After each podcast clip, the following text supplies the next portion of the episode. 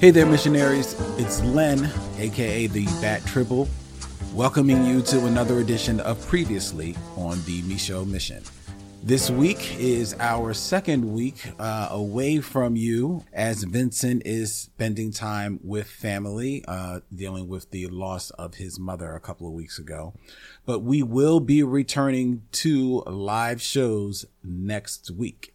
And to give you a little bit extra as you deal with life without the men of Micheaux, we're giving you another double feature. It is Halloween. So we are dipping into our catalog of past Halloween shows and we found that we reviewed Blade and Blade 2. So we are going to bring you just the reviews on this edition of previously on the Micheaux mission.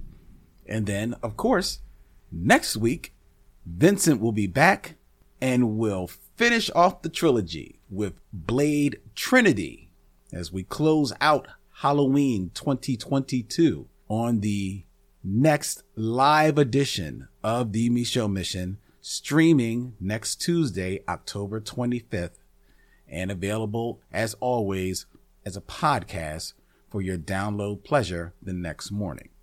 And there'll be a whole nother edition of previously. So next week, you'll get two shows. Ain't that cool? All right, enjoy the show. You better wake up. The world you live in is just a sugar coated topping. There is another world beneath it. The real world.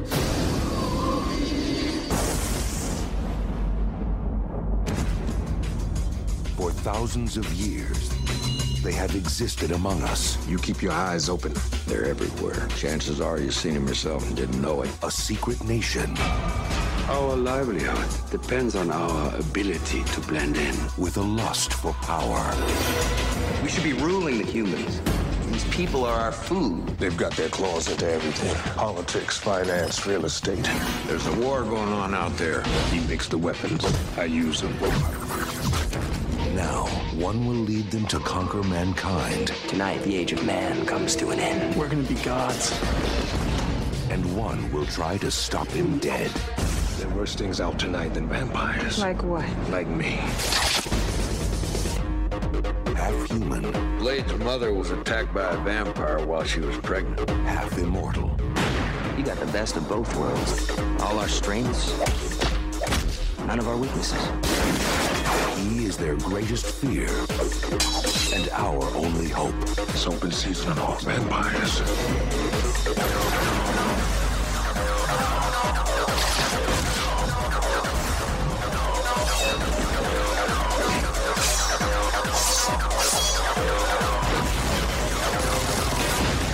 Wesley Snipes, Stephen Dorff, You're one of them, aren't you? No, I'm something else.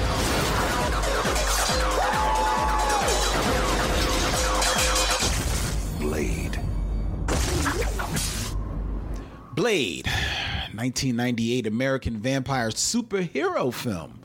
Directed by Stephen Norrington, written by David S. Goyer, loosely based on the Marvel Comics character of the same name.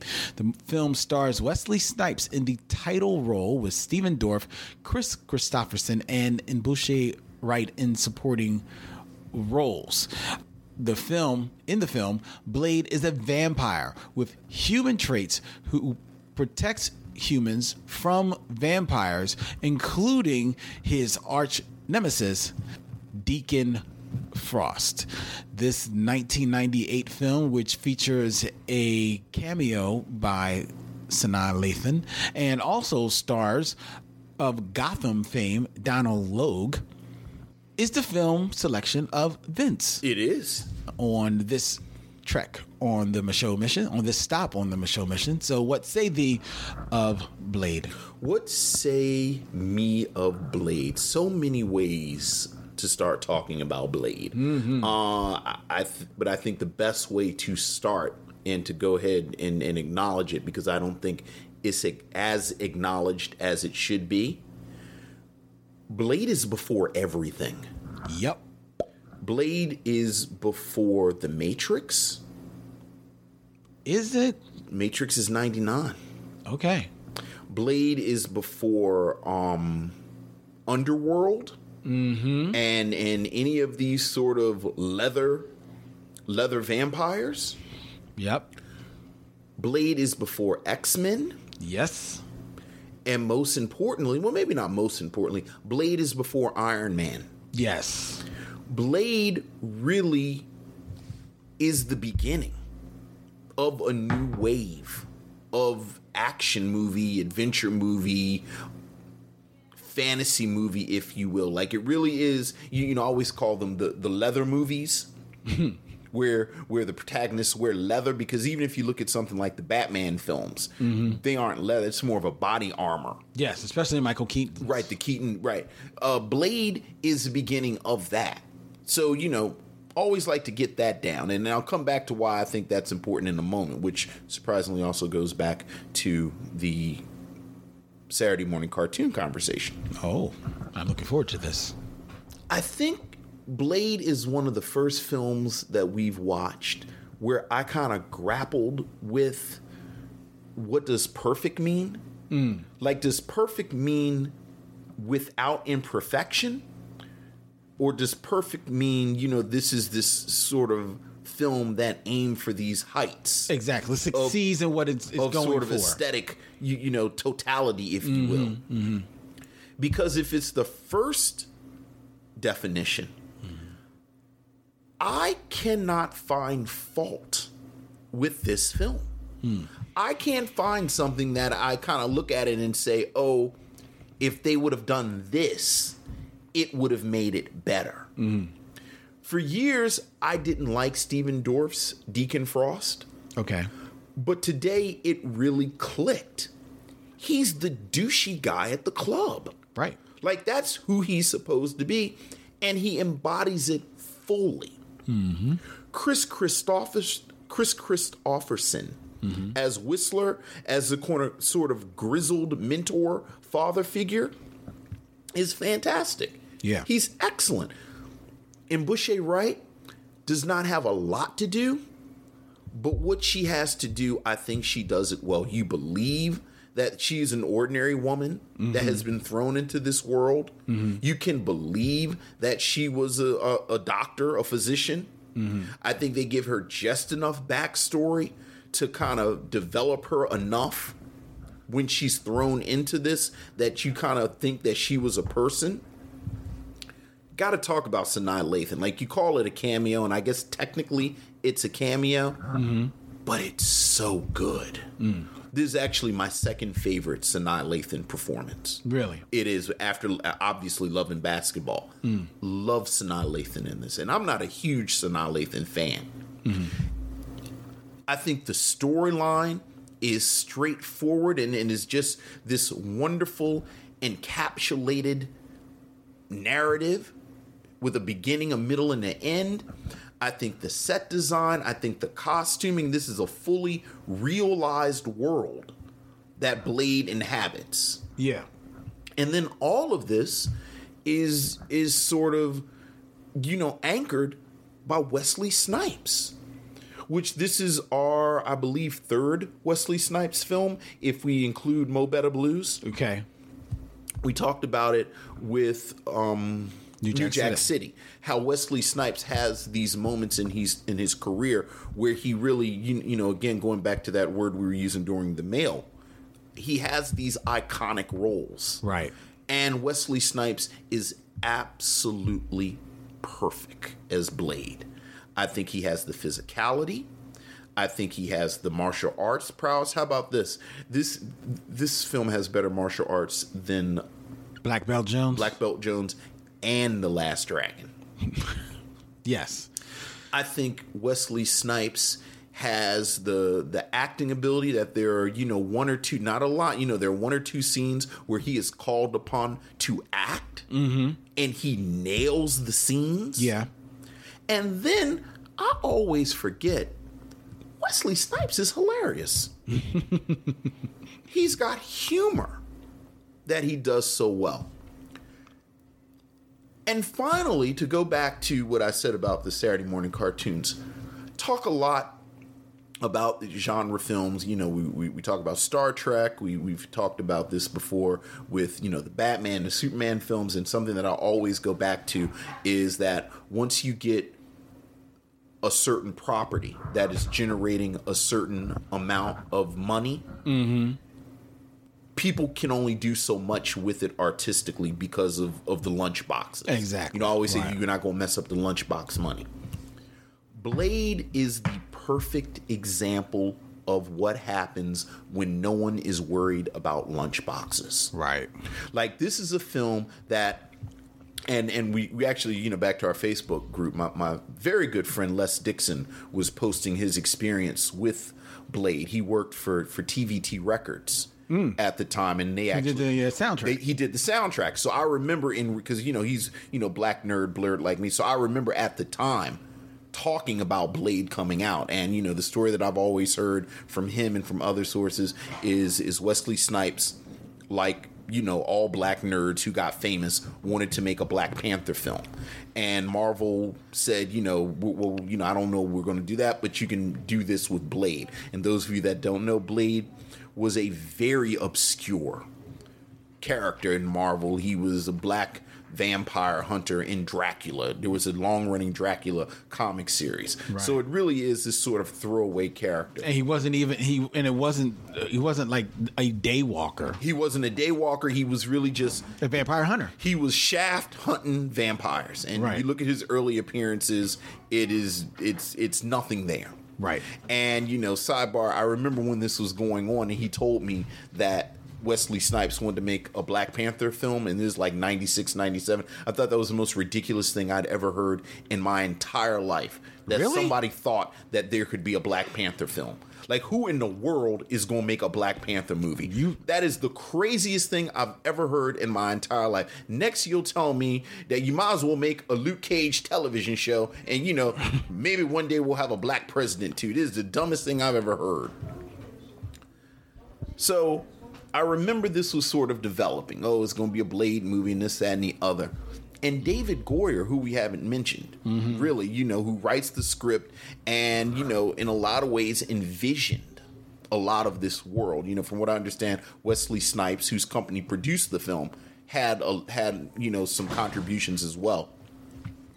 They take this throwaway character and create something almost brand new. Mm-hmm. And it's this perfect little film that you can tell they're not interested in setting up a franchise. Like, you know, the end is open ended, but he's gotten rid of the big bad. He's, you know, there is no returning villain that they mm-hmm. established. He kind of closes the loop on his character development. Like, if there was never another Blade film, this stands on its own. Yes. And I love that. And I loved it. And I love this movie. I like the movie a whole lot. Okay. I am I may be I may be stopped short of saying that I love it. And that's only because now I've watched it more with a critical eye. Okay.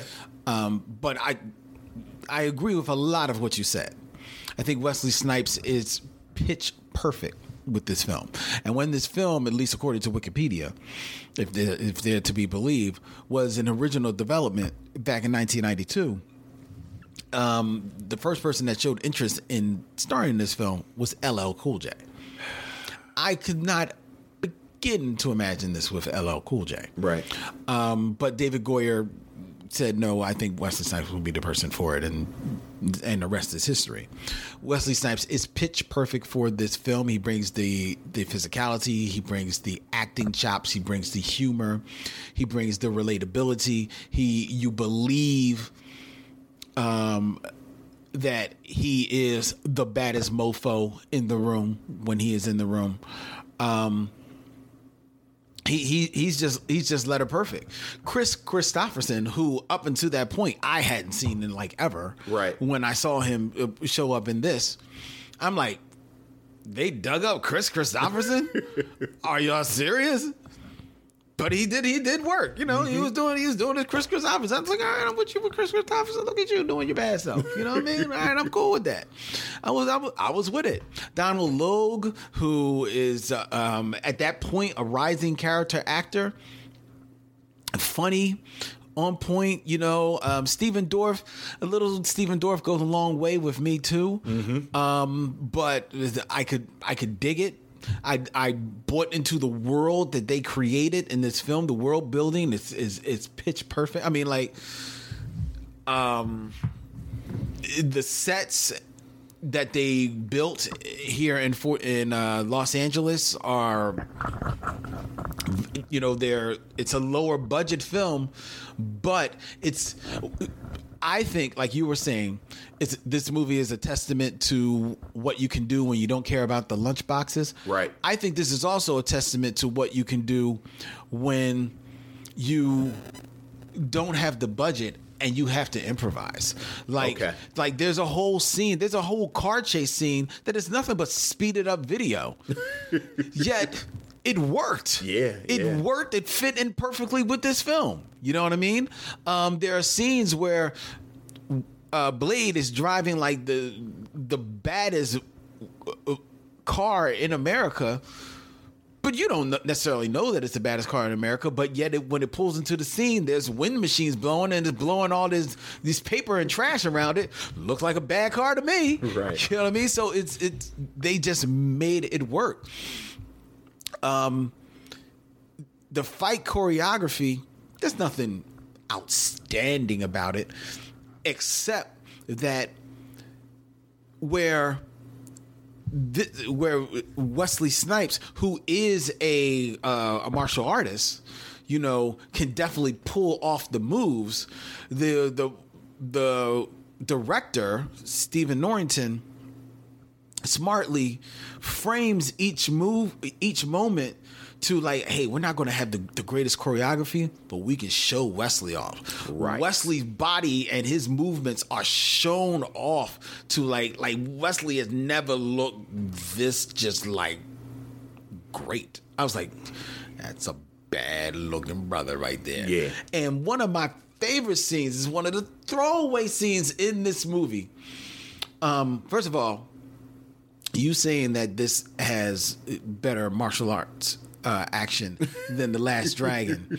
yeah, the bar's not set too high with the Last Dragon, but it is a shame that it has better ma- martial arts artistry than Black Belt Jones because Jim Kelly was a martial artist was a mar- yeah, yeah. who needed a stuntman for his roundhouse kicks. All right. Yes, let's keep it. Wesley Snipes does a move here in this movie where near the end where he kicks the dude as he's coming running at him, keeps his leg straight, never drops it, and then kicks him again.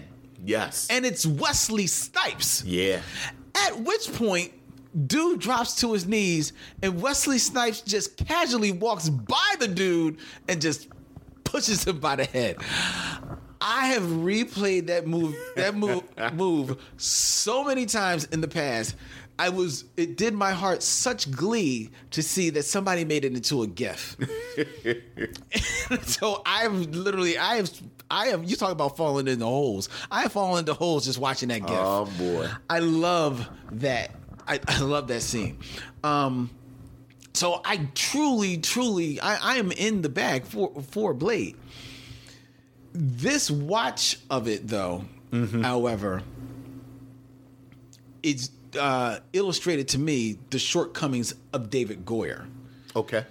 who is a writer I don't mind when he's got somebody else writing with him, such as on the the Chris Nolan Batman films when he has Chris Nolan and Chris Nolan's brother Jonathan Nolan writing with him on Okay. the stories. Left to his own devices, his stories are a little thin. The story here, while it is it's a perfect comic book story, but let's not you know like you know mince words that most comic books are like high literature Right. you know there's there's only there's a reason why the watchmen and dark knight returns stand above the you know the rest and David Goyer is not the writer of either of them. Right. The whole idea of getting the 12 I mean, I'm admittedly as a MacGuffin, you know, getting the 12 vampire gods or whatever, I don't know, firstborn or The council. council um, so that they can then you they need Blade's blood to raise the vampire god La Magra. Yes. This whole thing even though they've been talking about it throughout the entire film, it still felt like it came out of left field and made absolutely no sense. Mm-hmm. You didn't know why he's doing this. Why wouldn't anybody else have wanted to? It, it just made absolutely zero sense. He's transferring this. He's he's tra- uh, uh, Deacon Frost is translating this ancient text to find out, you know, uh, how I can raise this vampire guy. But meanwhile, he's already got this great big temple already bought that presumably he's translating the text to figure the heck, heck out. Right. But the whole thing's already built. Right. You know, and you. you I didn't think it was the same place. well, it certainly it, it, it looked like it was the it, Right. it- if it wasn't no, it wasn't the same place. It looked like what he was tran he, what he was translating to have built. He already had it built. Right, So what was he translating? Right. Well, I thought he was finding. I just thought he found it. I, I assumed that there was some. He either built it or got found it, or you know was it was already built, but then they gave him directions to where it was. I don't know. Okay. Maybe. I don't know.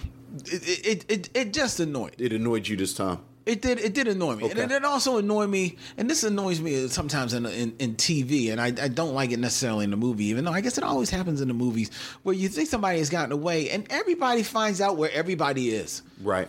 Like you never get any sense of how they found out where everybody is. Right. But they just found out. That there was absolutely no reason why they should have found out where Whistler was. Right. Right. They found they found the hot. But they, but they, all of a sudden they come walking in Right. after deal dealing with Bl- with Blade. Right. All of a sudden, you know, they're there. Um, it, and th- there was no kind of like hint as to why they figured that out. And uh, I guess that was a, a, a little bit of a, a story hole that that stuck with me on this watching. Um, it's not a big thing. It, it certainly didn't take away from me enjoying the film. Again, when a film has so much going for it, you kind of like allow make Right. certain allowances, and I've made the allowances over the year. But Sure. now in critiquing it, I, I I feel like they I should bring them up because that is what keeps the film from being like this perfect film sure. that you that sure. you without flaw. Without flaw, right, Right. Right. Because I do, but I see it as a perfect comic book film because Sure. it, it feels like a comic book. Even some of the framing feels comic book. I got the feeling that Deacon Frost had been monitoring Blade the whole time. Mm. And maybe I'm sort of, you know, I'm, I'm being generous with the read. Like Right. like when he knew all of the facts about Blade's life and, and this that, and the other, I got the feeling that he had been watching him and, you know, he knew about Whistler and the whole thing. And as far as the thing with the Council of, of 12, or how, how how deep are like I promise I wouldn't do this early in the episode and we we about we definitely a half hour so we're almost 40 minutes into it can we take can, can we take would, would you permit me to take a deep dive please. here's the thing about vampire stuff so if you go back to to Bram Stoker mm-hmm. and, and Dracula and, and mm-hmm. sort of the classic Western use of the image of the vampire mm-hmm. vampires you get two things sexual transgression Yes. which we haven't talked about yet in Yes. here, and class anxiety. Yes. A lot of class anxiety. Yes. And I think the thing that I like about Blade is that Blade is like you can just watch it as action movie and this that, and other, but it's more here if you want it. Yeah. Okay. And I think this whole subplot about pure breeds mm-hmm. versus vampires who have been turned, mm-hmm. and the sentiment that the, the Council of Twelve is is basically from the old world, mm-hmm. Like when you look at how they're made up, you, you know, most of them are very kind of European-y looking. There's the one guy with with the, you know, for lack of a more elegant term, the tribal tattoos. Yes. That looks like he's from an older world. And I would bet one American dollar that if that brother with the locks had opened his mouth, he was from the continent of Africa. Mm. And then the uh, everyone who had been turned, there's this notion that they're all Americans or, or you know they they appear younger than uh, so. What I got from that was that Deacon Frost representing this this lower class of vampires mm-hmm. was always looking for some way to get one over Yes. on this Yeah, class yeah. so that to me that was enough reason for him to be Doing what he was doing. doing what he was doing all this class stuff this that and the other and that didn't bother me Mm-hmm. because i you know again i just assume there's all and i have to say i'm not a huge vampire movie person but when you look at sort of the list of vampire films Mm-hmm. this is one of and, and i mentioned underworld this is one of the first films that kind of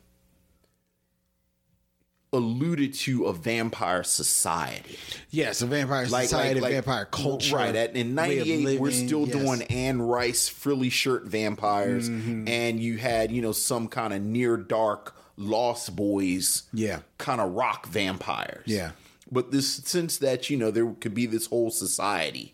Yeah. Kind of lurking right under the surface. Well, I do think I do think that uh, in in regards to vampires, Blade did um, open up like the a re-examining of the lore, Right.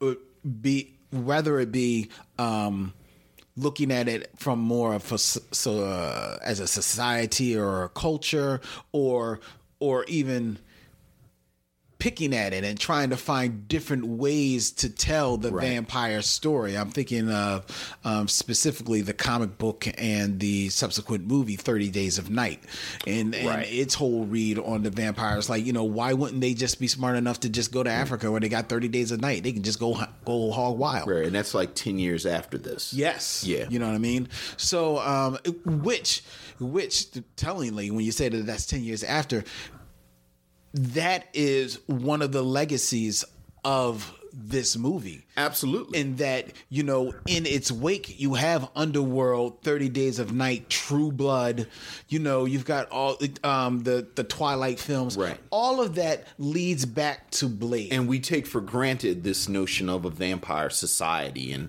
this that, and which you know again you didn't see that much of no, you didn't. sexual transgression part mm-hmm Sanaa Lathan's character who Yeah. plays I mean you know it's the Micheaux mission so you know the big twist is that his mother Vanessa. Vanessa did not die in childbirth she was turned mm-hmm. I thought she perfectly captured sex and ickiness because she's his mom And was kind of like, and was and was very and you know in this sense you, you know on. back to what I think uh, Joseph Lechuga talked about you know when you die and you come back and then she says your mother died Yeah. years ago I'm someone different now but it is it was this wonderful kind of ickiness it was. to her that I loved Yeah. so Yeah, I thought she did. I thought she did well in that role. I also liked and appreciated that um, while Blade was stopped in his tracks upon first coming across her, afterwards, and you know he he makes his escape and then encounters her. He is he's quick to do away with her. oh yeah He's he's in within the span of time of him being captured and everything, he's reconciled because you didn't because a lot of movies would have played for him, you know, like the the beat of you know like I'm sorry, mama, you know, or something like that. Well, again, she escapes at the end, and she comes back in the sequel that'll be out in summer of two, the summer of two thousand one. It'll be our tentpole film. Look out for Blade Two. Did she escape in the end? No, that's my point. No Oh. one escapes in the end. Right. No one escapes in the end. It is a closed circuit. It is. I'm You about know? to say, yeah, that, that- yeah. Everybody's like pretty, Right. uh, deceased at the end of this film. You know, there's no love scene in this thing. No. Which I always forget because when he does eventually suck um Helen's blood. Not Helen. What's her name? N'Bushe Right. I Bushy Rice. Yeah, her name. character's name. You know, it's very sexual. It is. You know, it's very, you know, they really kind of hammer home. I talked about sexual transgression. You, you know, at one point she says that the, the vampires that have turned have a sexually trans, they're sexually transmitted diseases. So they really hammer that home. They do. But, um, you know, I think Blade is a fascinating character. So, you know, there's no love interest. There's, you, you know, obviously he's in a great deal of pain, but it's all very non demonstrative pain. Right. You, you know, there isn't a whole lot of woe is me looking out the window. Mm-hmm. So, yeah. Yeah, I, I, I, I do enjoy it. Um, I thought that I think that the the final final final ba- battle between him and Stephen Dorff, eh, I could do. I, it doesn't really do a whole lot for me. Um, and it was interesting to read that that wasn't their was original about take. say they added it. Yeah. you know that they actually reshot that because originally he was supposed to become like this blood monster Right. which there are hints of it in Yes. the in it's still there um but they they reshot it so that he fights actually Stephen Dorff's character um that that didn't do, a whole lot for me um but it you know it it had to happen like it's it's a comic book Well, it had to happen so that he could have the line that some mother blankers always want to ice skate uphill. that's a bad line It's a bad line, but it's so bad that it travels all the way around and it becomes an awesome line it does but it becomes an awesome line because it's Wesley Snipes because it's which I don't think Wesley Snipes gets enough credit for what he brought to this film, quite honestly. And I think that bears out in the short lived television show, Blade the television series. Oh, you mean it because this We're- th- we're- that show wasn't successful? That show wasn't successful, but I maintain that the main reason that show wasn't successful was because you can't fill Wesley Snipes' shoes that easily. No, you can't. And you know, God bless Sticky Fingaz, but he looked like he was doing Blade cosplay He sure did. and not even that good. No, no. So Because because it's not it, it's not just Wesley Snipes' physicality. Ex- because exactly. because Wesley Snipes is, is, is a freakishly you know put together guy. right, and it it's not even necessarily just his acting, which is phenomenal. I think that Wesley Snipes doesn't get the credit as an actor absolutely. that he deserves. Um, but it's also just his charisma. yes, Wesley Snipes it- just oozes charisma in everything that he does. Yeah, every single thing, whether it be to Wong Foo, love Julie Newmar, to um, uh, to Blade, to New Jack City, to Jungle Fever. Yeah. it doesn't matter what he does, even as like the fourth or fifth wheel in the Expendables three. right, right. Wesley Snipes and um, Antonio Banderas are the best things happening in those movies. You know what? I've never seen an Expendables film. You're missing nothing. You're missing absolutely nothing. Unless you want to progressively watch the degenerating of Sylvester Stallone's neck to the point where he get, he is now Michael Keaton in first Batman and cannot turn his neck around. Unless you want to watch that, there is no reason to watch Expendables 1 or 2. Okay. I do contend Wesley Snipes they don't do a whole lot with. I do contend that Expendables 3 is worth watching Wow. only for one, Wesley Snipes is having fun. Okay. If you still remain any type, of, if within you still uh, remains any type of affection for Mel Gibson, he's having fun. Okay.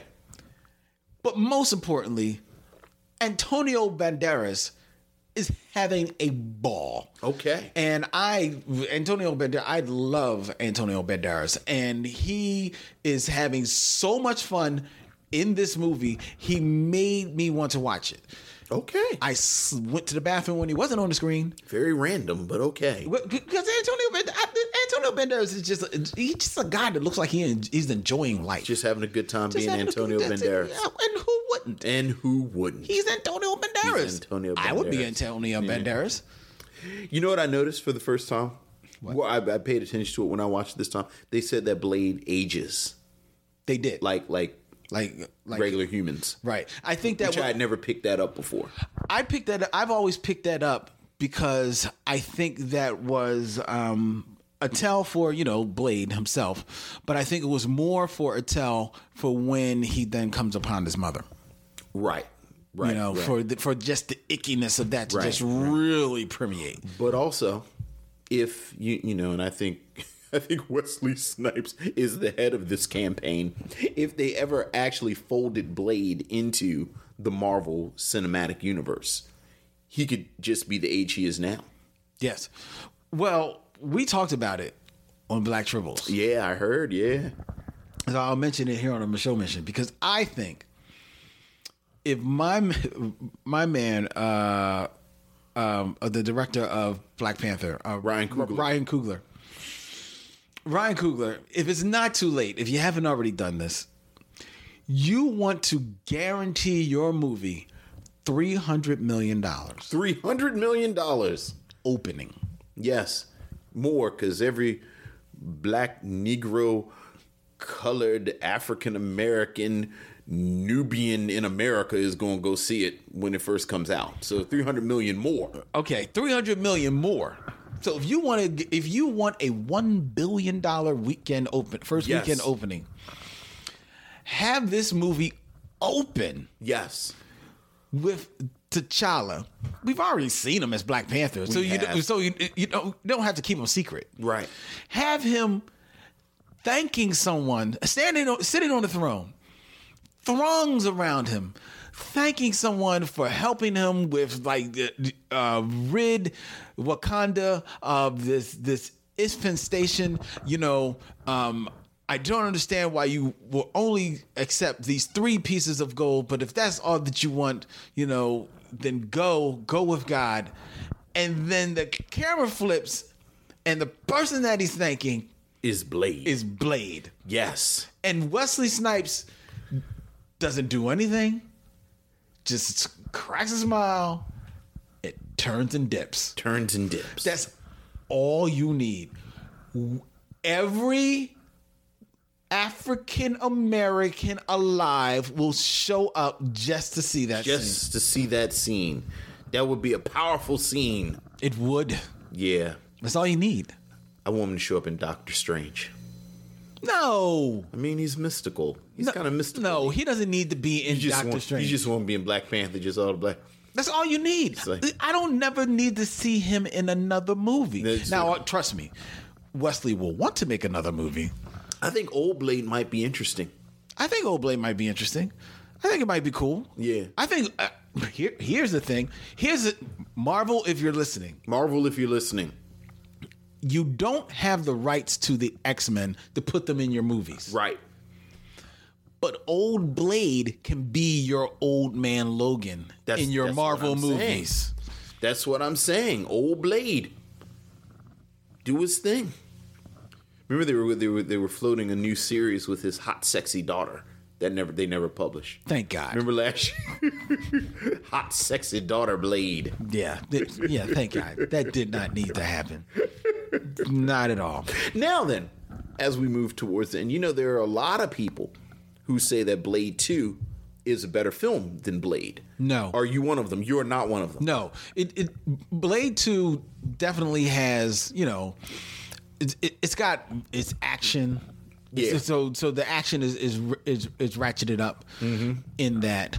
Um, deep in vampire mythos. and it, it goes deeper into the vampire mythos a little bit but but again it plays on like the the the end of the the movie is basically the same thing we need the daywalker's blood for whatever Yeah. um i don't think that it's uh a better film Okay. than this one i think th- i think this is like um a, just a strong solid film i actually would have enjoyed because i think they doubled down on, on in blade trinity which is just a mess Yeah, well, Blade Trinity is. Yeah. um, I think that I think that Blade is and Wesley Snipes is enough of a character. He doesn't need the distractions of like the Blood Pack or whatever they were Yeah. called. In, Yeah. in, in number two, yeah, I, I no. I, don't get me wrong. I like Blade Two. I like Blade 2 too. But it's not as well. But I'm like you. I, I've like it seemed like as the films went on, and this is what I mean about Wesley Snipes doesn't get enough credit. Mm-hmm. As the films go on,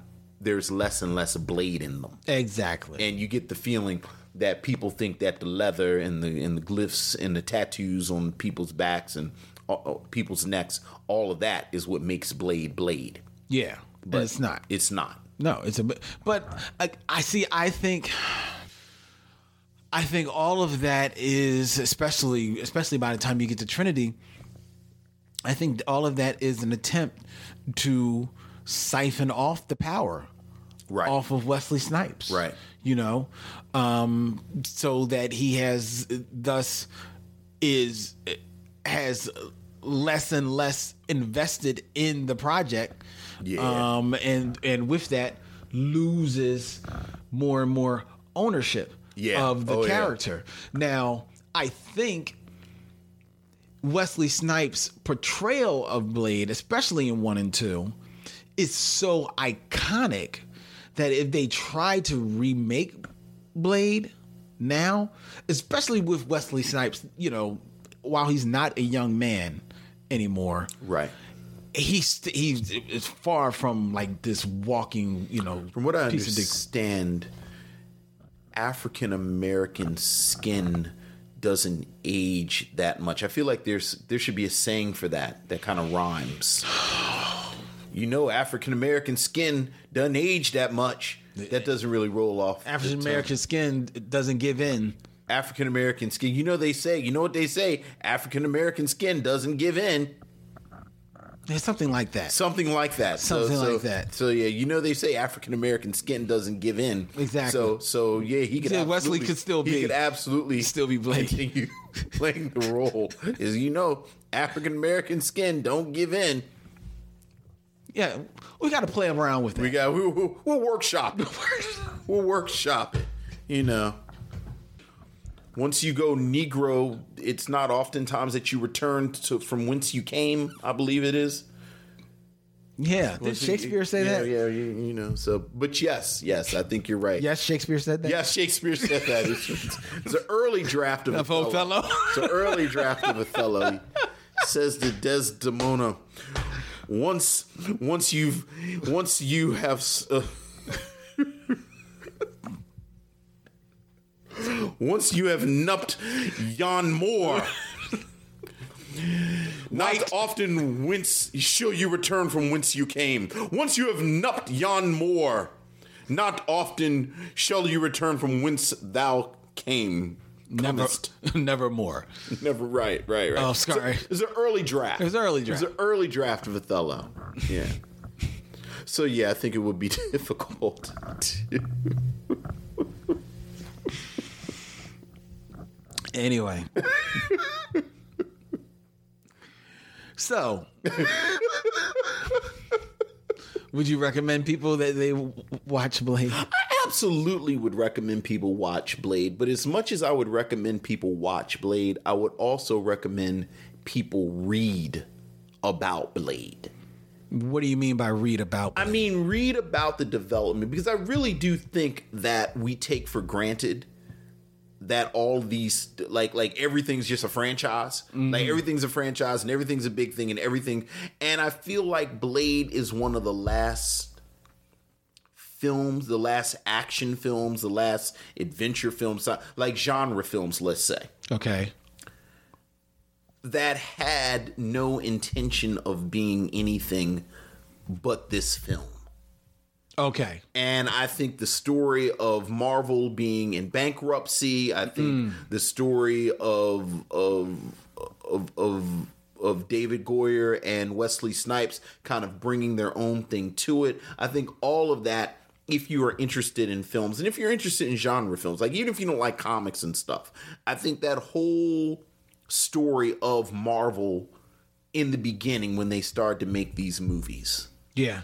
is fascinating. Yeah, it, it, it, it bears. I don't know if we never necessarily hit it on the head because there may be people that don't realize that not only Blade is a Marvel character, but this is not a Marvel movie. This is not a Marvel. This is a Marvel new line movie, Right. Um, and this, like you say, this preceded the X Men. This preceded any Mar- Marvel um movie Right. And or any uh, major Marvel feature film Studios film. star well no it, it preceded any feature film major feature film starring a marvel television a, a marvel comics character Right.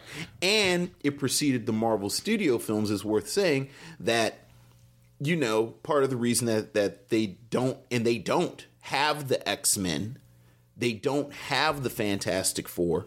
and They- only share spider-man and they share Spider-Man. So it's because when they were in bankruptcy, when people came and, were, and they were plucking meat off the carcass, they Mm-hmm. took what they thought were the prime properties, Right. Which was the X Men, the Fantastic Four, and Spider Man. Yes. So that you know, it's it's crazy to think about in 2017, but Iron Man, Captain America, Thor were almost the leftovers yeah you know, Terrence Howard made more than Robert Downey Jr. Exactly. on the first Iron Man. Like it really was this case of. I mean, I guess we got to do something with this stuff. Mm-hmm. Like, can we do something with Iron Man? Do you think people will come see a movie about Iron Man, starring this reformed drug addict, jailbird Robert Downey Jr.? I guess we should throw Terrence Howard in there. He's a professional to kind of hold the thing down. So you know, I'm fascinated by that, and and Blade leads you to all of those. That's stories. right. Blade is Blade is the beginning. Blade is after the Superman movies and Batman movies of the 70s and 80s and 90s play out. Blade is what is really the beginning of where we are now in Right. genre films, like you said, because Right. it, it and what it leads into vampire films and, and some, it, which then gets it to the world of fantasy, and then where it takes you in superhero films. Right. It is it, it is the launch pad. And I don't know enough about the development of the Matrix to know how much of it was finished, but there are a lot of similarities between scenes, between images of Blade and the first Matrix.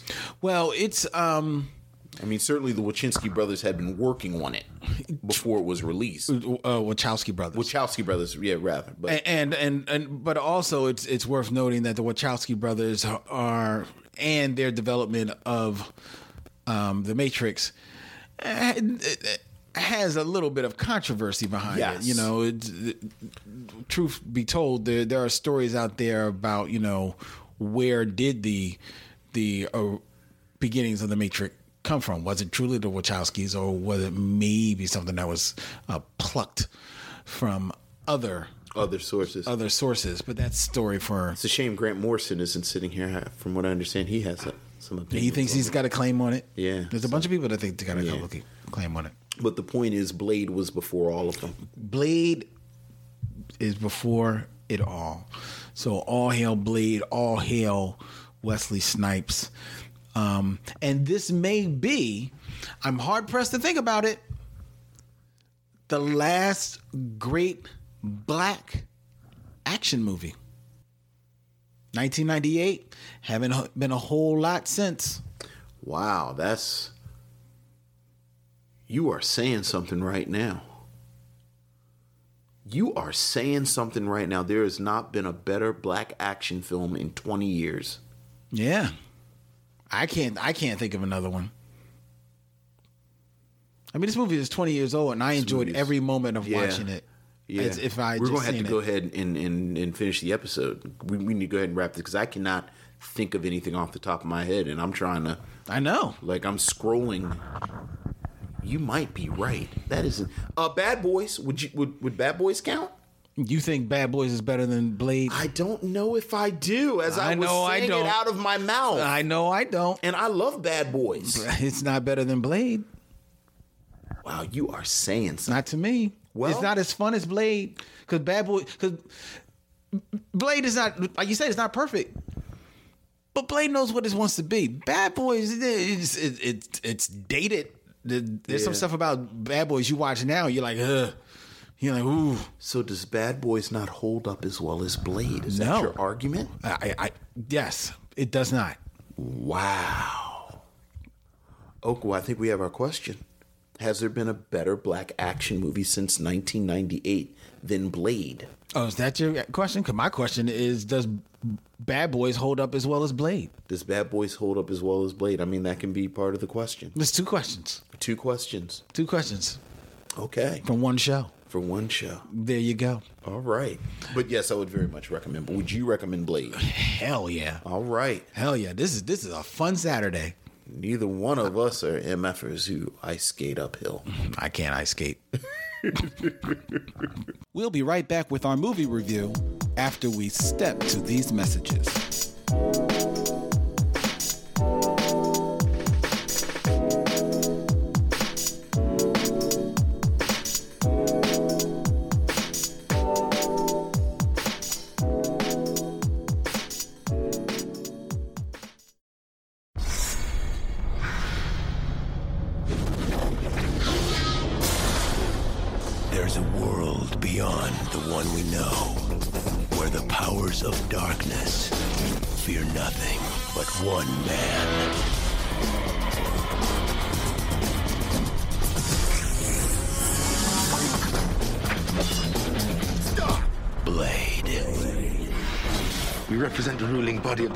Nation. They're offering you a truce. They want to meet with you. You sure about this? They'll take us in deeper than we've ever been. Now, those he has sworn to kill need his help to fight a new breed of terror. They're no longer top of the food chain. Our forces are ready to fight, but we need a leader. Let me get this right. You want me to hunt them? For you?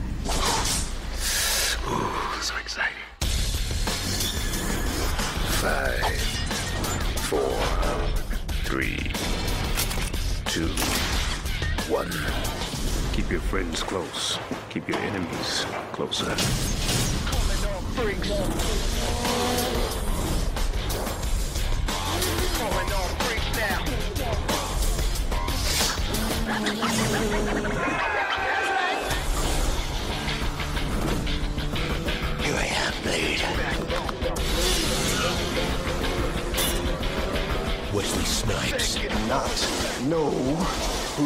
You are.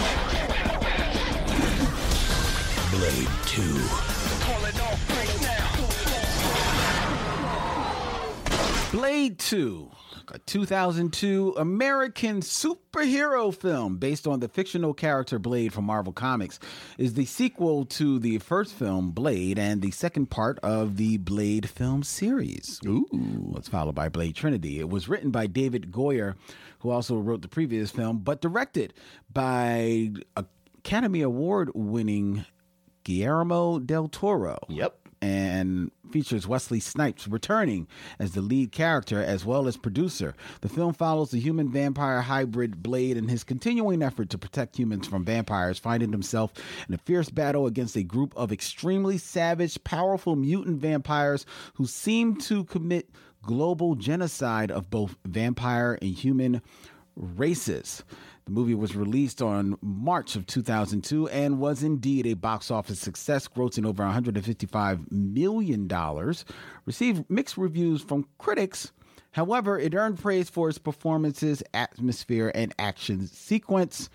In this film, Vince's selection for this stop on the Micheaux Mission. Vince, what say you of Blade 2? Blade 2's not bad.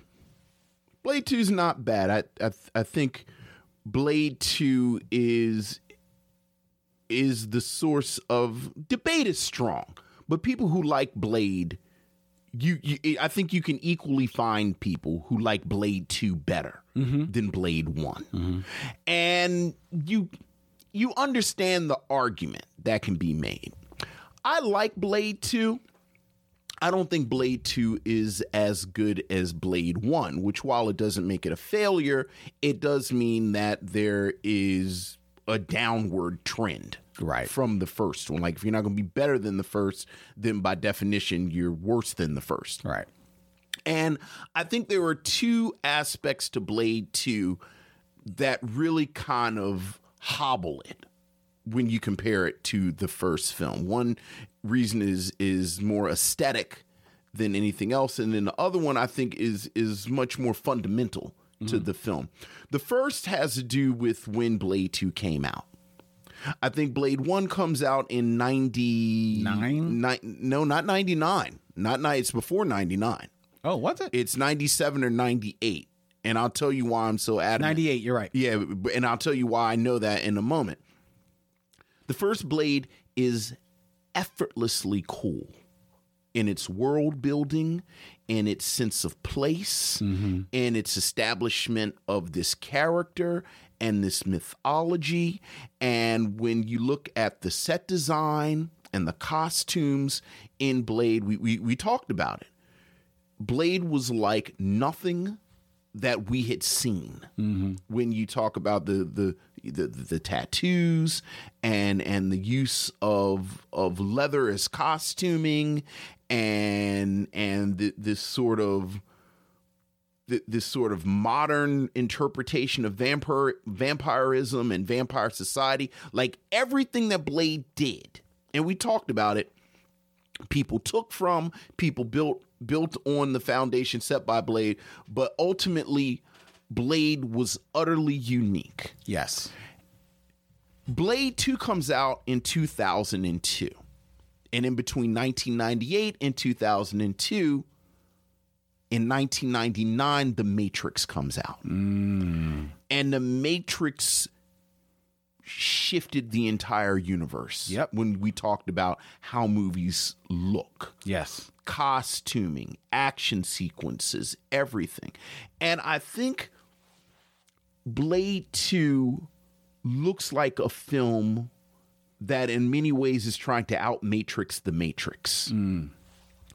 The character designs are all cool like you know K-E-W-L and and there's the you know there's this vampire gang the blood pack. Mm-hmm. And it's like Rob Liefeld and Jim Lee and, and just some 13 year old boys came up with their idea of what's cool. Mm-hmm. And and they they are they're all it's it's like this really complicated leather costuming that everybody has and and and and the blood pack which are super like these are super vampire people that that are put together that initially they're gonna hunt blade. And and there's one guy he's got the the, the Damari tribal tattoos around his face and and and Donnie Yen is in there and he doesn't have any any um dialogue. Right, yeah, I think he's just there to be Asian and swing a sword around and Yeah. there's a it's, and it's all just very over the top. Yeah. and and the design is over the top. And ironically it makes it age really badly. Like it, this looks like a movie that was made after the matrix mm-hmm. where all of these movies were out were all trying to out matrix the matrix. Mm-hmm. And it's a shame because again blade is where a lot of this Began. began. So blade if blade is just blade it's it's fine Right. which leads to my other real reservation about embracing this film. I think a- another thing that that Blade 2 has to grapple with is that Blade 1 was seamless. It had a beginning, it had a middle, it had an end. Mm-hmm. It established the world. You got this whole, you know, talk we were talking about character arcs in in Pulp Fiction it's it's a whole journey of the hero in mm-hmm. Blade 1 where where he he faces his fears He defeats the monster he's been chasing his entire life. Mm-hmm. He reconciles with his memory of his mother. Mm-hmm. His father figure, played by Kris Kristofferson, um, Whistler, dies. So now he, the, the father has died, and the son rises and becomes his own man. There's really no more story to tell Right. at the end of Blade. And Blade 2 never really gets over that hump. No. No. They resurrect Whistler because I guess they you got to bring Kris Kristofferson back somehow. Mm-hmm.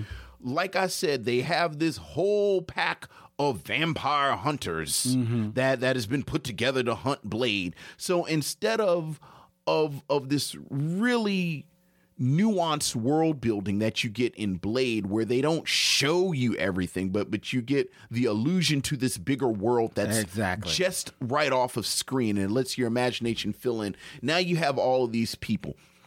It's the sequel, so you have to get bigger. Yep. So you're not just vi- fighting vampires, you're fighting super vampires. Mm-hmm. Mm-hmm. And it's just really unwieldy. And and again, it doesn't justify its own existence. Having said that, the, the two things that I think makes this film, you know, not bad as opposed to oh, I don't even know what they're doing. Wesley Snipes is fantastic. Yep. Wesley Snipes is at the top of his form. And I think um, Guillermo del Toro very, very smartly takes advantage of Wesley Snipes' athleticism, his martial arts prowess, and and and everything that Wesley Snipes brings as an action hero in 2002 Yeah, his presence. his presence, but there isn't there, there isn't a lot of special effects Mm-hmm. in in the fights here, and the ones that are are dodgy. I'll talk about that in a minute. Well, yeah. But eighty five to ninety percent of the fight sequences are just Wesley Snipes. Or, or you know, I guess a stunt. I mean, at some point there has Yeah, to be a stunt. the stunt guy a couple of times you There's a see, stunt, but- but it's really just a couple of times. Yeah, yeah. like Wesley Snipes, He is a special does- effect. He is the special effect. Right. and then Guillermo del Toro's the practical effects. Hmm. Like I, you know, the, the, everything I just said about it's a, it's a super vampire, Mm-hmm. But the design is fantastic, mm-hmm. and and you uh, completely understand how this is a part of Guillermo del Toro's body of work, Right. Where this is a director who has a specific and unique vision, Yes. and and and it's just I mean it's a well directed film. Yeah, like like the staging and and and the, the the the the action sequences are all well done, so that you know again but at the end, like I like Blade Two. Like Blade Two is all right. Ron Perlman's in it. I think Ron Perlman helps everything. True. Like I think Ron Perlman should just be in everything. Yeah. So like it's the cool vampire blade hunters, and it's like, oh my god, are you serious? But then Ron Perlman's there. It's like, hey, it's Ron Perlman. So you know, I like it. No, it's it's fun. It's a fun movie. It's funny that you you point out how you know that you know you get told about this whole bigger world. And you almost feel like because Blade Blade was so different the original original film. It was so different. It, it, it that it hit like a, a thunder strike hmm. w- when it did. But you also feel that maybe not Wesley because Wesley you always get the sense it has a certain a certain air of hubris that you know is unmatched in, in human history. But all of the other uh, people involved with Blade, including the writer David Goyer, um, and including probably Marvel Comics and New Line Cinema themselves, had no idea of what they were getting Right. when that movie came out. And when it, it does hit the way it does, they're like, oh, oh, I think we have something here. We've stumbled into something. well, looky here. hey, we need another one. so David Goyer is like, yay, you signed the check. Right, right. Here you go. So now he starts. Oh God, I've got to build a world. I've got to manufacture drama. Damn, we we killed the dad. Look, they put a bow on it. You know, like I they mean, put a bow I know. I mean, they blew the man. it. Yeah. So, but hey, it's a comic book.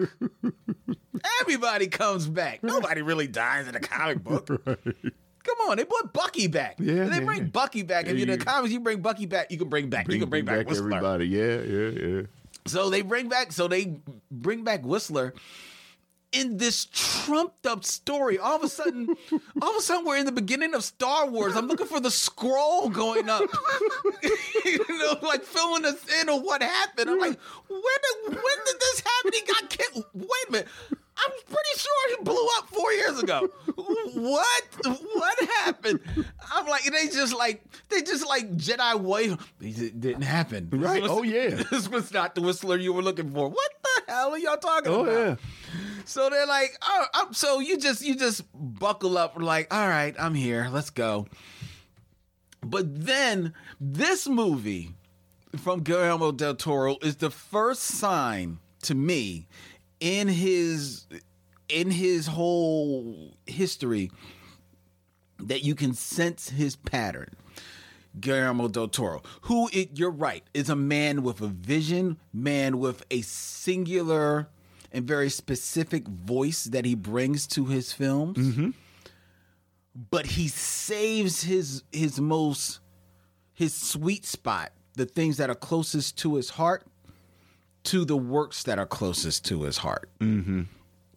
And then every other one is a thing that he does for basically, you know, the, the for them. He Right. does one for me, one for them. Right. And then in the ones that he does for them, meaning like the movie companies or the investors and what have you, he tends to put in a lot of his his um remembrances of his childhood Okay. into those films.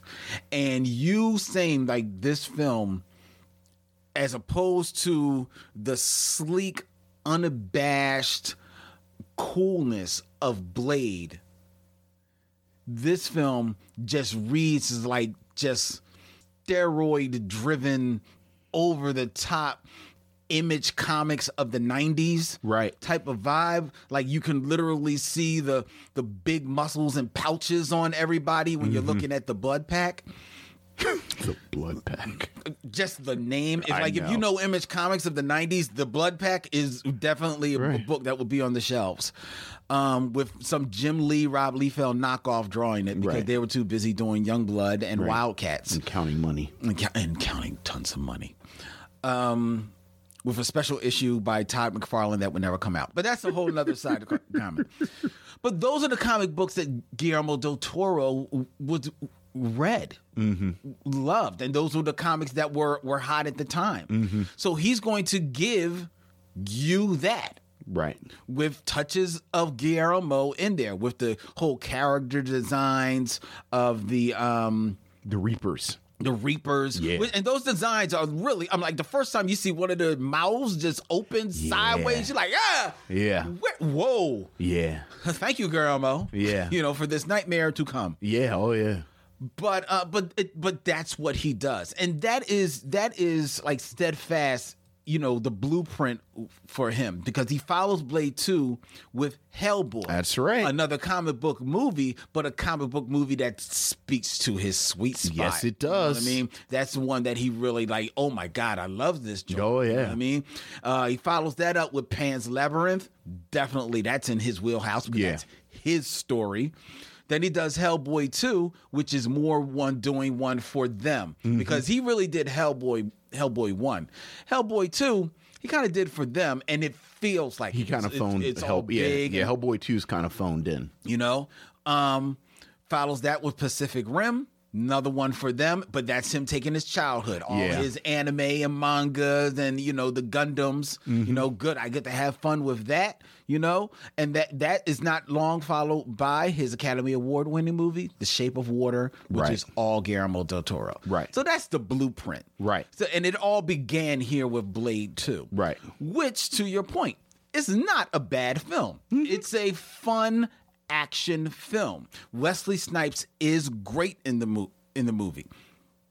He's cool in the movie, but he's definitely 90s action film cool. Right. He's not on another level. Right. He's not uh, and you're right. If this film had just had the confidence of just leaning on on Wesley, even if because Blade because excuse me, the Matrix was so game changing mm-hmm. in the way that films looked and felt, even though it stole a lot of it, its aesthetics from Blade.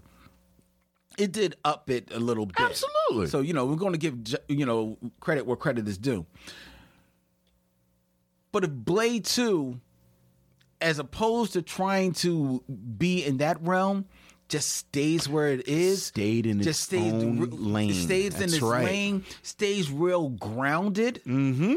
Mm-hmm. It could have been that much more satisfying of a film, and I want to think that as as big a head as Wesley Snipes has, I think Wesley Snipes also is a one is an extremely talented actor. Mm-hmm.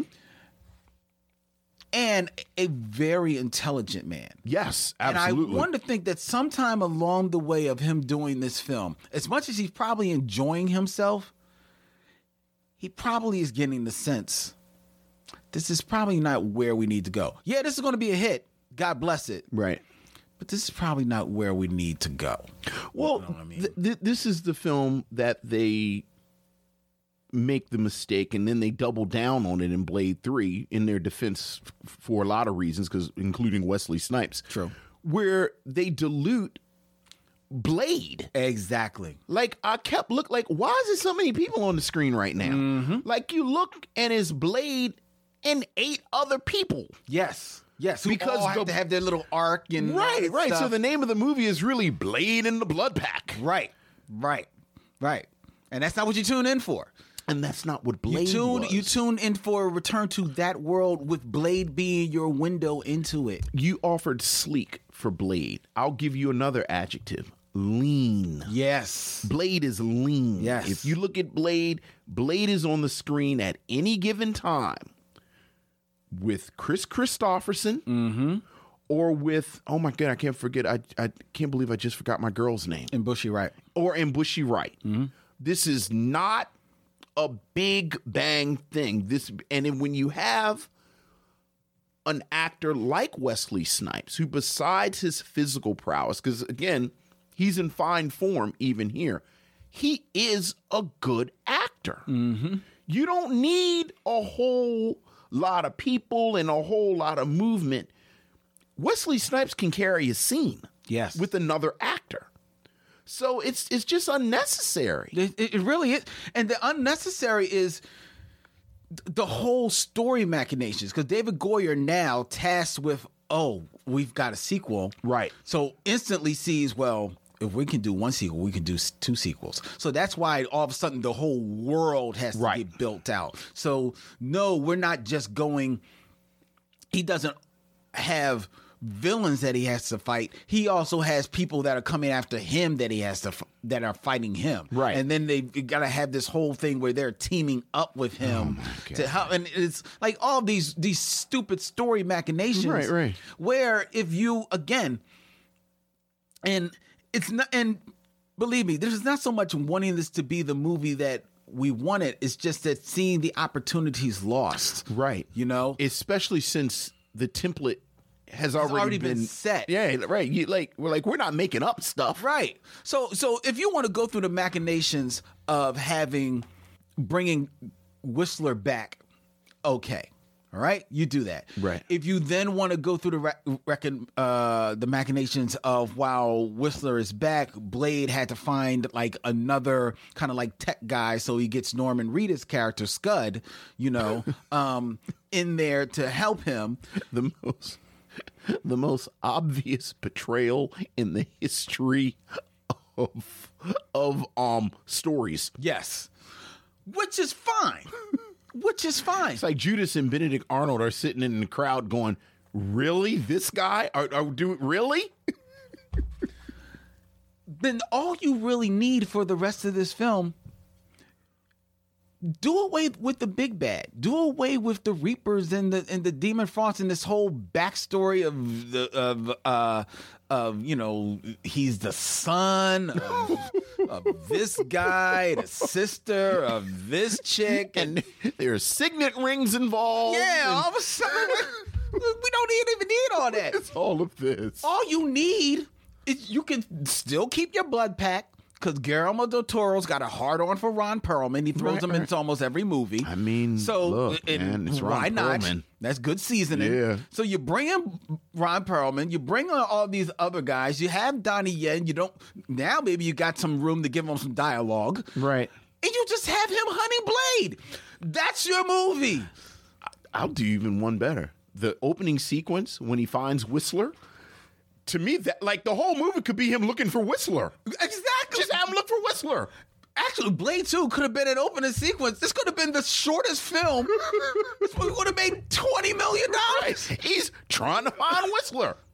Oh, look, there's Whistler. Having him find Whistler, and then the the the second act com, uh, complication is is Whistler actually a vampire now? What are we gonna do with Whistler? What's the deal with Whistler? Right. And then you find out that Scud had something to do with them getting hold of Whistler. Right. So then it's still the betrayal. Right. Done. The end. You know, there's a little thing, and and talking about the the, the tone, and this this might just be my own thing. The first film is shot in Los Angeles, and there's a very and you said gritty. There's this very gritty urban feel that I think separates Blade hmm. from a lot of these kind of sci-fi kung fu you, you know I'm, I'm thinking about even the matrix to a certain degree or or what was what's or, or the underworld series or Well, all the films that follow in its wake. all these films i feel like prague doesn't work as well hmm. as I feel like Blade should be in an be on an urban landscape. Maybe Zoe Kravitz. Zoe Kravitz. Maybe Zoe Kravitz can get involved. But there's this real. This is going to continue to 200. You oh, oh, realize? oh, oh, oh, oh. Zoe Kravitz's urban is the most beautifully racist thing that I've heard since you speak so well. like the purity of the racism of Zoe Kravitz is urban is remarkable. Mm-hmm. But I just I just didn't like the pro I, and and I think they I, I'm pretty sure Blade Three is also filmed I think so. in Prague. I, I didn't like that, and that's just maybe that's just a personal preference. I think it's a personal thing, but I will say that there is, and this and this may just be Guillermo del Toro, it may be just a increased budget. There is a sheen to Blade Two, Yeah. that's not there in in Blade that helps it separate the two films as far as feel and tone. Yeah. you know. So, and, uh, um, but like I said, I think that may be more the budget and Guillermo del Toro, his vision.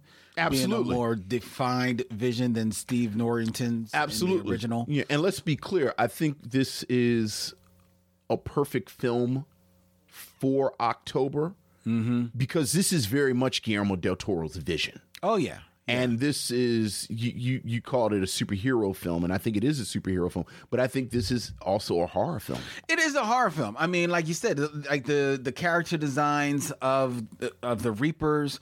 Um, there there is some very very disturbing uh, effects in this film. Oh yeah. I mean, there's there's some gore. Oh, it absolutely. There is some there is some body gore in this thing that is really really disturbing. So much so it leads to a segue to how this was the first horror film that I introduced my daughter to. Oh, yes. Parenting with Lynn. Yeah, sit back, ladies and gentlemen. Return with me now to the year of 2002. Ah, yes. A bygone era. where my daughter now 2002 olivia was born in nine- 1993 Okay. is that right? I mean, it's your daughter. it sounds about right. Okay. i was 26 when she was born. Uh, now i'm forgetting yeah she was born in 1993 Okay. uh, so in 2002 well she was older than i thought. Okay. oh so she was eight. Oh, eight! That, that, that makes all the difference. that, make, that does paint a bit of a good difference no, not really. not much Not yeah, not bigger because in my mind i thought she was four Yeah, but no, not really. So an eight-year-old, Eight year old, eight year old Olivia going to see. I'm Blade taking two. taking to see Blade. Blade two. Blade two. Blade two. Blade two. Now, Electric the Boogaloo. reason why I took her is because, please, Okay. um, I'm with my friend Frank, who has his his sons, who Right, are about two to three years older than Olivia. Okay, so and we're just having a like ten a, and twelve. right, Ten and twelve. and we're Eight, having 10, a and sa- spending a Saturday with our kids. Saturday with the kids. What are we going to do with the kids? We took them to get water ice, Yes. and we're going to take them to a movie. Oh, all right, goes. and and Frank is Frank is a guy who doesn't like to see a lot of kids films if he can help it. I, well, well, And I I, I don't mind kid films, but actually I don't think there was any kid films that out at the of time. Of course not. What else would you want to take to So- see but Blade two? And the boys wanted to see Blade too, Always when, and certainly you always listen to ten and twelve year olds. and Olivia wanting to be down with the boys. That's right. She was like, "Sure." Let's all go see Go see Blade. Blade Let's 2. go go go see Blade two. So I take. So I'm like, "All right, cool." She's eight years old, but she's with an adult. She's with an adult. We'll be fine. We'll be fine. So we take the kids to see Blade two. Blade two. Blade two. And me and me and Frank sit behind the kids. They're sitting like because it's like in the middle of the afternoon. Right, right, right. Um. So let them sit by themselves. Well, they sat like one row above. Just one row. You can see them. yeah. So be quiet. I'm just listening to you tell the story of you taking your eight year old daughter to see Blade two. So they sit there. Olivia sits in between them. They got popcorn, candy.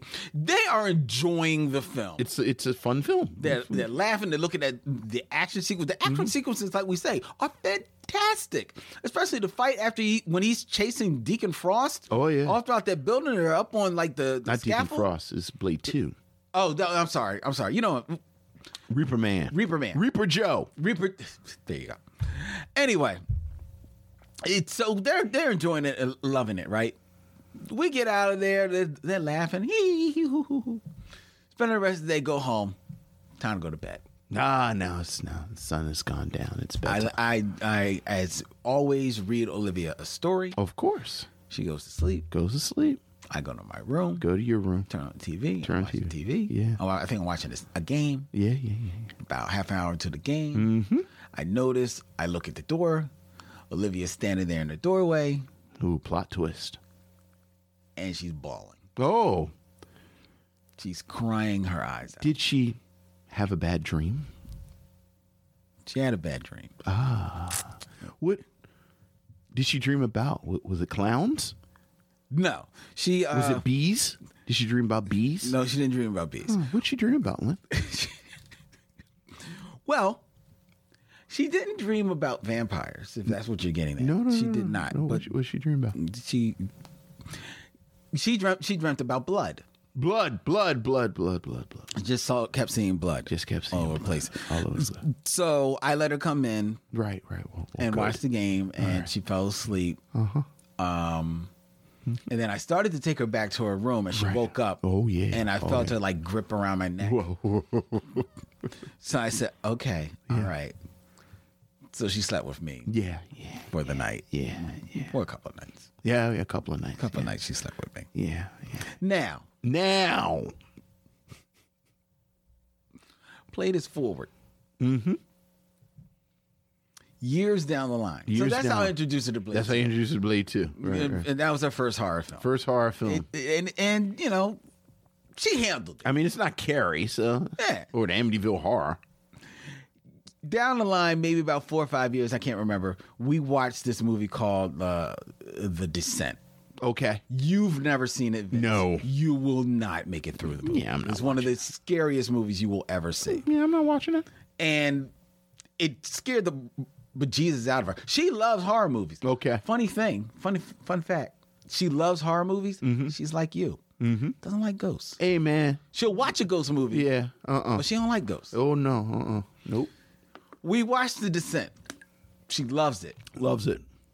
Invites her girlfriends over to watch The Descent. Okay. They're purposely huddled up down in the living room. And I taught my daughter when you watch films, you turn off all the lights. That's right. She turns off all the lights in the rooms, and then she comes upstairs and she says, "Dad, can I turn off all the lights in the house?" All right. I said, "Sure." I said, "But, "You know, that's really going to scare them when they watch the movie." But I say, is she going to murder her girlfriends? I said, "You know, they're really going to get be scared." It's like about four girls down there, and they're already like mad nervous because Olivia's hyped up this film. yeah. Yeah. And she's like, she's like, yeah, I know. I'm like, you really want to do that to them? Mm-hmm. She's like, you took me to see. You know, they actually call that a cycle of abuse. Yes. That's called a cycle. There's a name for that. So I've raised her well. So, you've raised her well. So anyway, Blade 2. Blade Two. Um, that being all this being said, and Yeah. all of us talking about the missed opportunities of the film, and Yeah. everything like that, and and the story is very hodgepodge patched together. I feel, um, I still come away liking the movie. I don't even think you have to have that. I st- I, I don't think you need that hesitant tone. I just re- I still look look at it and and I think it's primarily because of it. It is def- definitively primarily because of Wesley Snipes. I I think Wesley Snipes, and again, I think it's funny when you're listing Guillermo del Toro's body of work, and what I realize is, I I do not like his unfiltered vision as much as I like it when it is something is well filtering it. Like So like you didn't like Pan's Labyrinth? I, I, it left me cold. Like like to me, I, I I'm not a huge fan of Pan's Labyrinth. Uh, one thing that we didn't mention, like I love Mimic, Okay, yeah, and the thing I love about Mimic is that that's early in his career, Right. So he couldn't go balls to the wall. that's true. I really, really love Hellboy. Mm-hmm. And I think Hellboy for for I think you're right. I think he absolutely has a passion had a passion for the material. But there's only so much he could do with it because it's, It's not his story. It's not his story, but that filtered his vision. I really like the first Pacific Rim. Same thing. I think you can see his vision. I love the design work in Pacific Rim on the um on the monsters. But when it's just him, it's like, uh, you know, I like it. It's all right. But I, everything that you listed, I like that that where there's something kind of slowing him down better. Oh, so where are you on Shape of Water? you know, I still haven't seen it. Oh, really? I still have not seen it. And and Blade 2, I think Blade 2 is my third favorite Guillermo del Toro film. Like Hellboy is my sweet spot. Mm-hmm. Like Hellboy is where he and I meet and and are perfectly aligned. Mm-hmm. I'm a big big fan of Mimic mm-hmm. as well. And then this, like like any hesitancy I have about Blade 2 is just because Blade was so pure yeah. and so good and so unique. And Yeah. and again, I think the irony is that Blade 2 ages more badly than Blade. Yeah. So but no, I I, I like Blade 2 a lot. Yeah, I like it. Yeah, I do. yeah, it's a good movie. I do like the film. It, it's fun. It's it it, it is action packed. Um, uh, I do. th- th- There's a part of me that as horrific as some of those scenes are, and I guess they do lend to this being a superhero horror film, I there's still a part of me that sees this more as an action film, and maybe and Blade more and the original more horror. Like there's more horror to the original to me than I think. Really, that's interesting. I I think because because I think the horror of Blade Two is the gore. I mean, I guess Yeah. you could say the story because it's vampire. How about the design work? I mean, the design work, it- the design, but the, the design work is is stunning. But it's the same level of design work you see in Hellboy, and Hellboy is not horror to me. Well, I think tonally it's different. Hellboy is way pulpy. Right. Yeah, tonally you get like that whole sequence in the sewers. Mm-hmm. I thought was way more effective than it should have been. Okay. Yeah, and that's true. That is true. I mean, don't get me wrong. It's horror. I just, to me, Blade maybe leans more on horror. Okay. You know, but but, but it, it- either either way, Right. They're both they're both good films. Yeah. The shame of it is what comes next. Blade Trinity, We'll save that for either Halloween or may I? or may I have another? One of my little hobbies now, I just like reading people's accounts Oh, of yeah. Blade 3. Oh yeah. Ryan Reynolds is hilarious talking about Blade 3.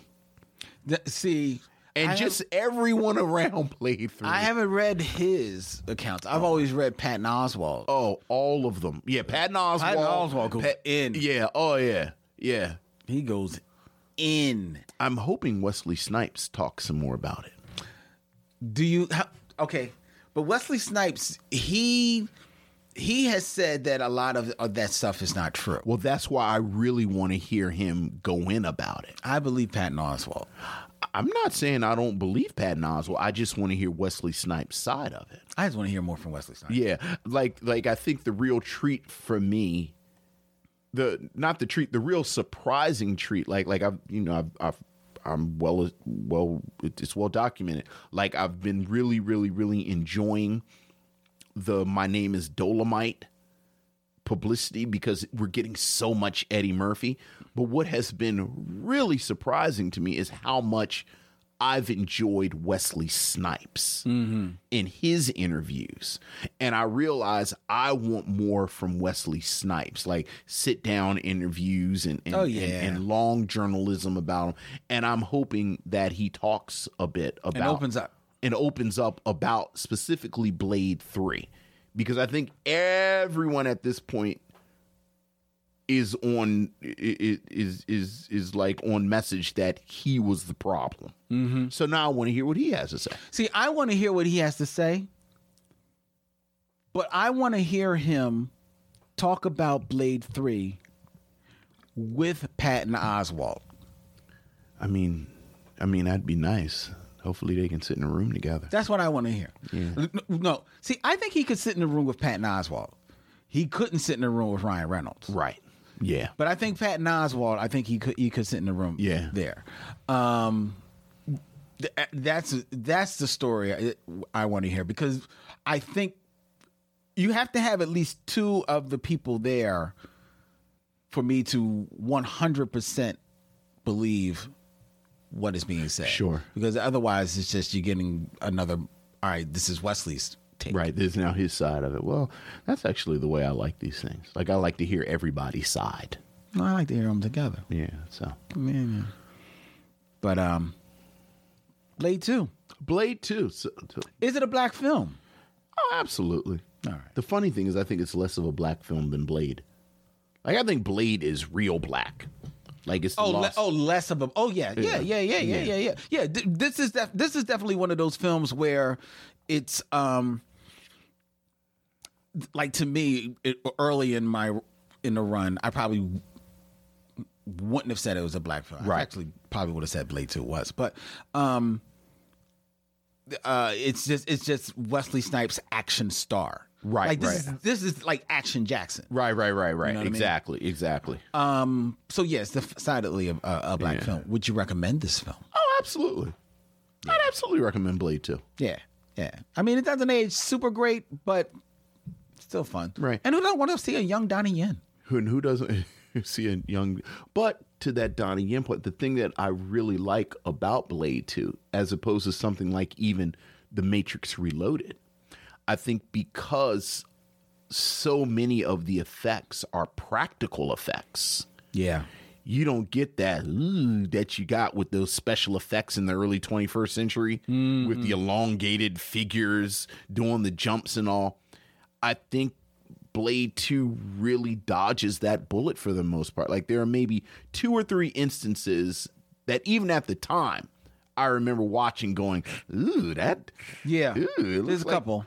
But it's not a lot. Not a lot at all. So, Yeah. but yeah, I'd absolutely recommend Blade 2. All right, ladies and gentlemen, hmm. there you go. Blade 2. Fire it up. It's good watching. Absolutely. Next week, Blade Trinity. Until then, he's Vince, I'm Len, and in parting, we say, We'll see you when it's time to meet again.